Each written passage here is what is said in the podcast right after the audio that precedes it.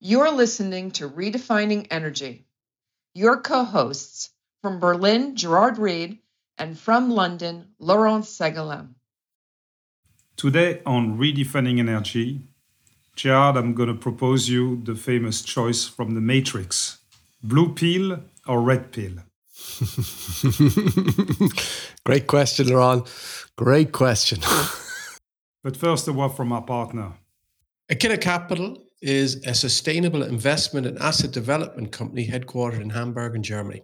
Aquila Capital invests in real assets in clean energy and sustainable infrastructure on behalf of its clients. So, Laurent, before I can answer that question, you need to tell me what the difference between the two pills are.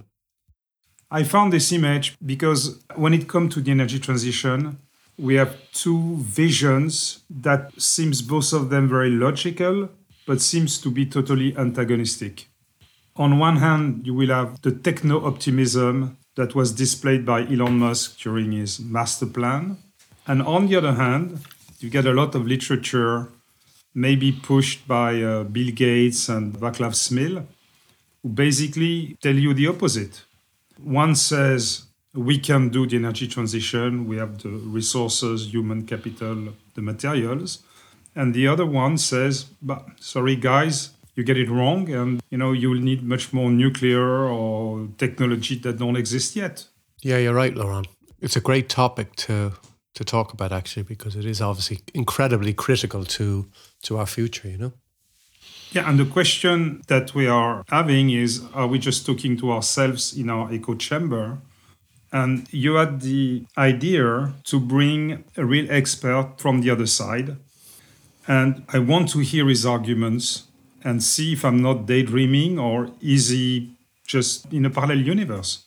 Yeah, Laurent, we always have to question our beliefs and and thinkings. So I, I really, really enjoyed conversation with Doug Houseman. So can you introduce uh, Doug Houseman, please? Yeah, I can indeed. Doug works with a division of Burns and McDonnell called 1898 and Co. And Doug has spent years and years, decades really working in the energy space. He was the CTO for the energy energy practice in Capgemini, and he's done everything and anything really across the whole energy space. But as you said, he really comes primarily from the sort of the fossil fuels era, really. And he has a very clear belief in and around the future, which is probably different than yours and mine. So I, I really enjoy the conversation because we need to question the your own assumptions, views, and ideas, right? Because they might be wrong.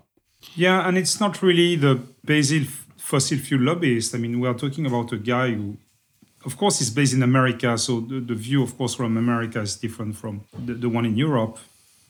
And it's also kind of interesting how Europe is seen from America. And as usual, when you look from far away, we make things very caricatural. And as usual, the, the reality is more complex than it is. So let's bring Doug in the conversation. Doug, welcome to the show. Thank you very kindly. I appreciate being included in this show. It's one of the best energy shows on the planet. Thank you very much for the kind words, Doug. You know, let, let me be, kick off by just asking I mean, what we really want to do is talk today about how Europe decarbonizes. And I'd love to have your outside in view of what you think of Europe's targets in and around getting to net zero, how realistic they are, etc. Targets and goals are nice, but not sufficient. Putting money against two or three things, which Europe seems to be doing right now, is not an answer.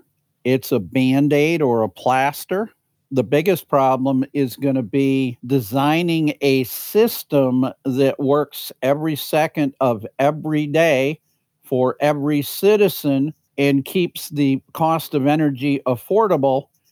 And right now, the goals that are out there in the EU are failing. Wow, that's a big first statement. So, can I, can I start with that final word, failing? Why do you think they're failing? Well, let's start with what did the energy prices look like this last summer and through part of the winter? They're failing on the affordable part, and they're failing on the affordable part because sources like wind are feast and famine. Some days the wind blows just perfectly, and you got more wind energy than you know what to do with. And on other days, the wind doesn't blow or blows too hard, and you have none. And we're headed into a variable output energy system without the kind of planning and design to transport the excess and store it in a reasonable fashion so that we can end up providing power 24 7 what you're saying and that relates to a conversation i had with a fund manager who told me he was investing in batteries because when he invests in wind and solar, he gets short gamma, and when he invests in batteries, he gets long gamma. And I know it's a bit financial and technical, but I really like the image. So, what you're saying right now is that we're putting too much weight or incentive on the generation and not enough on the time and space management, time being batteries and space being interconnection. Am I correct? You are but I would not put the word batteries into it. I would put the word storage into it. And if you think about it, really the industry is a four car train. You have generation, transmission, distribution, and customer. We need to decouple the generation from the train long enough to add a fifth car, which is storage. And I don't care where you add it between generation and the customer, or if you cut that car up to go between each of those pieces and have storage in different places. But we need to build enough storage to firm all of the renewable resources we're building. And a lot of that is going to have to be longer duration than batteries are capable of providing. Most people are building one hour and four hour batteries and saying, I'm good. And they're not.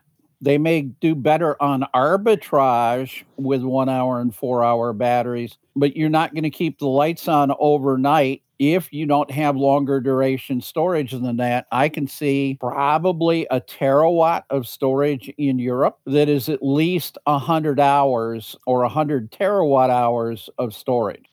And if you want to do that with lithium ion batteries or other batteries, that's unaffordable. Doug, can I add two more carriages? Sure. And, I, and correct me if I'm wrong, the two more carriages, which make it even more complex, is the fact that we are decarbonizing heat, which is, you know, the burning of fossil fuels, basically. And we're also decarbonizing transport. And they make everything that you've talked about even more complicated. Absolutely. We're looking at a 42% increase in electricity needs in Europe to decarbonize transport and a more than 45% increase in electricity use to decarbonize buildings. And so we're asking essentially for double the amount of electricity we have today. And that 45% is assuming that we fix the horrible energy efficiency of many buildings in Europe, and that's not going to be a trivial piece of work to do. Right. Can I go back to what you're talking about with storage? Because I'm 100% agree with you. we need storage, but I could argue, well, actually, we've got loads of storage already. You know, that's how fossil fuels are stored. They're in bunkers. They're in oil tanks, they're in gas tanks. And you say, well, why would you just not use that for those days in January where you have this Dunkelflaute, where you've basically got no wind, no solar? Why would you not do that? It's not that the easiest way to do this? Is it the easiest way to do it? Yes. Is the way that people are wanting it done? No. People want to fully decarbonize, and fully decarbonize means stopping the use of current fossil fuels. On the other hand, it's very, very important that we don't tear down coal plants, oil plants, natural gas plants until we've firmed enough renewables to fully replace them. And it's an unfortunate thing to talk about, but we've got to do that. The other thing that we've got to do, which is probably even more controversial, is we probably need to replace something between 60 and 80% of the fossil plants with new nuclear. Oh, is smiling. No, he's not. He's scowling. He's scowling. Yeah, yeah, yeah. Look, I understand your point, and of course, that's always the the, the problem of the last twenty percent go to hard zero. But I agree with Gerard. Is the hard zero not the theological view? And in fact, the economics will show that soft zero around 70, 80% can be done with current technologies without having to, you know, massively subsidize long-term storage, whether it be through, I don't know, hydrogen or I don't know what, or trying to relaunch nuclear, which of course every politicians want. But unfortunately, the industry has trouble delivering. Industry doesn't have trouble delivering in China, but they've done two things that the rest of the world hasn't. They built a supply base that makes the part, and they built a workforce that is trained to do the work. And they incorporate the lessons learned in that workforce and in that supply base. So they've driven the time to build a new nuclear plant down by 40%, and they've driven the cost to build a nuclear plant down by almost 45%. They've got 23 plants in construction today. They'll have five of those go online before the end of the year, and they'll start seven new plants when those five go online. Eventually, China will have, under their current plan, more nuclear plants than the whole rest of the world combined. But that's not our topic for today. Exactly, exactly, exactly. So maybe, Doug, just can I go back to the storage question, right? Because you know, one possibility is we just use fossil fuels there as the backup storage. Do you see other solutions to that? In other words, if we if Laurent and myself are basically sort of saying, why are we worrying about the last 20%? Let's assume we have to really worry about the last 20%. What should we do? Well, you start probably somewhere in the Baltic with an area that's fairly shallow, and you build an island that looks like a volcano from the outside. Only instead of it being lava in the middle of that volcano, it's water that came out of the Baltic, and that becomes pump storage. That's one of the cheapest ways to get very large volumes of energy and we already know that Hitachi has successfully built saltwater pump storage. And we're not taking any land, we're not damming any rivers. Potentially, if we find the right location, we're not even changing much in the way of fish habitat to build something that's fairly enormous. We're looking at something fairly enormous here in the US, whether it will ever be more than a pipe dream, I can't tell you. But the cost for storing a kilowatt hour from a capital point of view, when you do something that enormous, comes in well under a dollar US per kilowatt hour for capital costs instead of being in the range of a thousand dollars US per kilowatt hour for some of the battery solutions by the time they're fully installed. So there's three orders of magnitude difference between batteries and pump storage. Interesting. I mean, very interesting. I know that the Danes are trying to build an artificial island in the North Sea to collect and probably start balancing the power coming from different offshore wind farm and Let's not forget we have all the plans for floating offshore wind farm, which of course going to be quite expensive, but at the end of the day they deliver above 60% capacity factor. There also have been studies, I got that from Michael Barnard, that they have managed to map where you could put closed loop pump hydros in the Alps, and there are sufficient places to build massive new pump hydro storage. But you know, we've seen in Switzerland uh, takes 15 years to build those things. And I can't imagine how much your seawater volcanoes is going to take in terms of years. Not floating. We're going to build it from the seabed. And it's likely a seven to eight year project if you put priority and have enough construction people. And that's another problem with all of our goals. We don't have a workforce that's trained to do what needs to be done, and we're not producing one. We may be able to get together all the material. That's questionable. We may be able to get all the land use. That's questionable. But when it comes to trained engineers and laborers and electricians, we're not close and we're not going to be close. Latest poll that I've seen for Europe says that less than 2% of students who are in grades 8 through 12 in US equivalent are interested in doing any sort of engineering or construction. The number needs to be closer to 7%. So, Doug, I'd like to just move the topic a slight bit, and, and that is towards what do you think Europe should do? What are the steps? If we're going to put a plan in place for Europe to decarbonize, what should we do? What would be your first step, second step, third step? Just go through them. I'd love to hear what you think. Well, there are four of them that come to mind immediately to start immediately because they all take time and they all take money and work. So the first is a nuclear plan for all of Europe to replace something between 40 and 60% of the current fossil fuel plant with nuclear, be it small modular reactors or large reactors. I'm agnostic to that. The second thing is a European wide storage plan that will get you through a wind drought that's a, two weeks long. Then I'd want to go back to the transmission infrastructure and say, we need to build enough interconnection between every country so it's possible to send five gigawatts of power from any one country in Europe to any other country in Europe and know that those paths exist.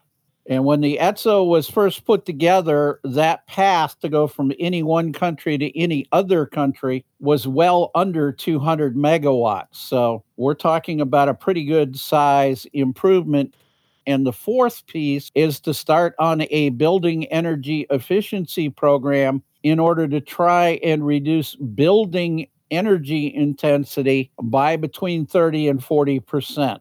And that would be my first step. Can I ask a question? Why did you not mention flexibility? And what I mean by flexibility is really demand side. In other words, being able to link that demand side demand load to supply side because we learned in Sweden that if we want to put together a demand side program, it can be done in under a year. I understand. Okay, okay, right. Yeah, gotcha. The four things that I'm talking about are the long term going to take years to do. I can foresee that energy efficiency is going to be done, and it's being done right now just because of uh, Mr. Vladimir Putin and uh, the war in Ukraine. So, energy efficiency, if I look at heat pumps, we are like plus 38% year on year. If you look at, for instance, uh, Germany, starting in 2024, you won't be able to install gas boilers. The EV charging system is being installed, and a lot of batteries are being used to buffer between the demand from cars and the fact that the network cannot be upgraded as we want. Transmission, yes, there's going to be more transmission going on. But the two first, which is like a massive nuclear renaissance, totally top down, as you described, and also your two week storage, I can't see that politically happening. But again, the theory says one thing, and then the politics can surf on it or just saying the obstacle just too high. Or maybe they're going to start, but five years after that, there'll be new, new governments and they say just the, the pain's just too big. I understand your plan, but as Mike Tyson used to say, you know, you start with a plan and then you get punched in the face and you don't have a plan anymore. I completely understand what you're saying, but let me give you Greta's plan. Let's stop using nitrogen fertilizer. Let's stop transportation beyond the city. Let's stop bringing food in from beyond what can be brought in in eight hours' time on bicycles if you want to go in that direction, then we will watch most people's standard of living return to the Middle Ages. Yeah, but uh, when uh, great um, ideas go on the ballot box, uh, they make 5%. And that's fine, but you argue that I'm being too extreme. Mm. I'm trying to keep society where it is or growing and meet the decarbonization goals of that 5% at the ballot box but also protect the planet overall. If we screw up planet Earth, we don't have another home to go to. Your view is not really the same as the one we saw last month at Tesla Investor Day, where it was full of techno optimism and say, it's okay, we have enough resources. The amount of investment we need to put, it's like 1% of the world GDP every year.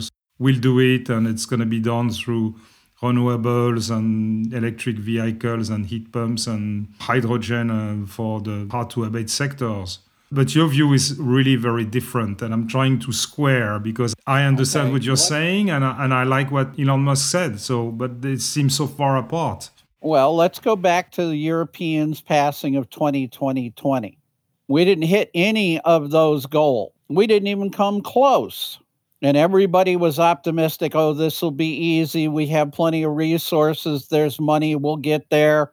Don't worry about it. We didn't come close because we're going to choose to do the easy, cheap things. And when things get hard, we're not going to change permitting. We're not going to change regulation. We're not going to fix the things that make things hard. And if we don't fix the things that make things hard that are bureaucratic red tape, we won't get close to the numbers. You know, the, the, Doug, the way I'm looking at it is I'm actually quite positive because of one thing that happened, and that was the whole Ukrainian Russian crisis. Because what that has done, it has brought energy policy from the Environment Ministry to the Department of Defense and the Department of Foreign Affairs. I think there's real appetite politically now to make serious changes take place. And, and I, as I say serious, I mean also radical. You know, if I go back to the start of the crisis, and don't forget we had a nuclear crisis as well, what actually happened is we kept the lights on. We kept warm through this winter. And actually, energy prices have come back down to almost normal levels at this point in time. I want to say for me, the radical change is what's coming. And the radical change is we're going to speed up decarbonisation and we're going to put in place the necessary frameworks to decarbonize quicker than we would have otherwise done. That's where it's come from. You can't, and you know this, you can't radically change from one energy system to another over a 12 month period. But I think over the next, between now and 2030, we'll see radical change in Europe at the individual country level and it's also at the European Union level. And that's what gives me hope and what I'm positive about. Having lived through 2020 and having heard the European government and the country government say, yes, this will be radical change, this will be a new framework. And then watching the execution call me cynical. They put goals together, they didn't put a plan together. I see more goals getting put together now to do something, but I don't see plans. I don't see the restructuring of the regulatory environment to support those plans. And so call me cynical. So, Doug, look, just maybe just to end up, let's end this on a positive note. Maybe I want to end by sort of asking a question is like, when you look at Europe going forward and the future of, of energy in Europe, do you look at it positively or negatively? I look at it with a big question mark. Europe has the ability to get there. The question is do they have the political will and the understanding of the population to actually make it happen? And I worry that they're going to do the transition poorly and it's going to end up stopping the transition because instead of keeping energy prices reasonable, they will end up with more spiking energy prices and lose the faith of the population. That's why a plan is critical so that you're building the right things and not retiring things before it's time to retire them.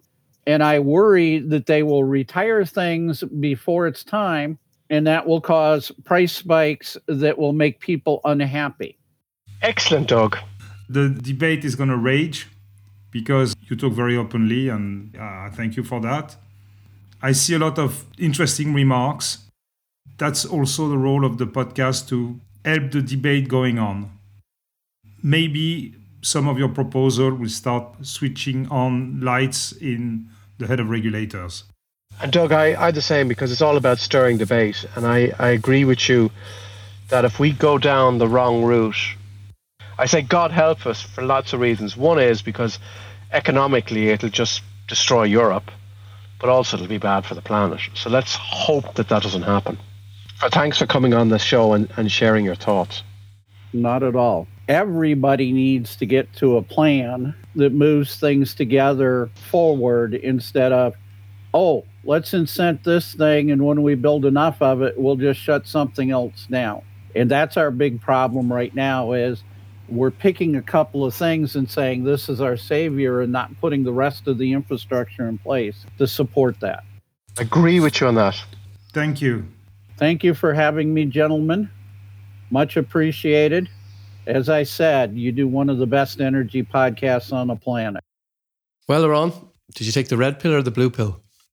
Well, I think I took both because I'm a I like the contradiction. First, it was good that Doug came and was kind of candid around his thinking, but they're just things I can't swallow, and I don't know what the color of the pill is. And I mean, if I summarize his thoughts, number one, prices are high because of wind. This one is factually wrong. And then we've got the type of binary choices Greta Thunberg and the Middle Age or go nuclear. So that I disagree.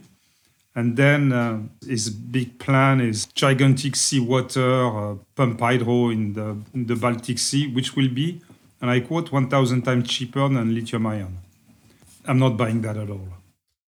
Well, Laurent, I'm going to come back to your comments in a second because I think we have to start with how do we practically decarbonize going forward? And, uh, and I would say to you, it's all about deep electrification. And deep electrification means one, what we're trying to do is electrify as much as we can of the energy system, which in particular means heat and transport. Okay. Mm-hmm. We're well on the way to doing that on the transport side. On the heat side, we're only starting. Mm-hmm. The second thing they do is you need to make sure that energy is going to be as clean as possible. Mm-hmm. So there's two forms there's renewables mm-hmm. and there's nuclear. And if we just look at the facts of it, the fact about it is nothing against nuclear, but there's only 10 gigawatts of it that are going to go online this year. 10 new gigawatts of power. We're putting on one gigawatt of solar a day. Yeah. right? And by the way, one gigawatt of solar a day. And then if we look at how much batteries we're producing, we're producing this year, we'll produce two gigawatt hours of batteries, of lithium ion batteries per, per day, right? These will go into cars, they go to stationary storage. Mm. That for me, uh, that's the reality of the technology innovation that's, that's going on around it. The third part is digitalization. And let's be clear, Werner von Siemens, if he looks down at the power system today, he'll say, Jesus, nothing's changed in 150 years. Now, it's changing radically. The country you're living in, in the UK, it's changing radically there. Why? Because you've got batteries in there. It's not, you know, the turning masses of the past that are keeping the grid up and down. It's batteries. And why I say that is we're at the beginnings of this digitalization. And for me, digitalization is making sure that that supply and demand are as matched as often as possible. And I'm not doubting that you need storage, but you, the big, big thing you need is this is a rethinking of the way the energy system works. That's my vision and view of the future. Now, I know if I'm Vaclav Smil, he will turn around and say, because he's, you know, Uh, he's a historian. I really love, love reading his stuff. He will turn around and say that an energy transition takes a lifetime. I don't believe this. I really don't believe this. And the reason I don't believe it is because of the tech, speed of technology change, which is accelerating. He, by the way, says it's not. It's accelerating because we've now got artificial intelligence. We've got all these great minds across the world competing with each other Europe, China, India, US, all competing with each other. I mean, that's what gives me hope. That's why I get every up every day and I look and I say, that's the thing. I didn't get that from Doug. What I got from Doug was, it's all tough, can't be done, and and and there was no sense of let's get up and then do it. And you you you used the example of Elon Musk, if I may say. I love this guy because this guy just goes out and says we can do it. And by the way, he does do it. He doesn't just talk about it; he does it, right?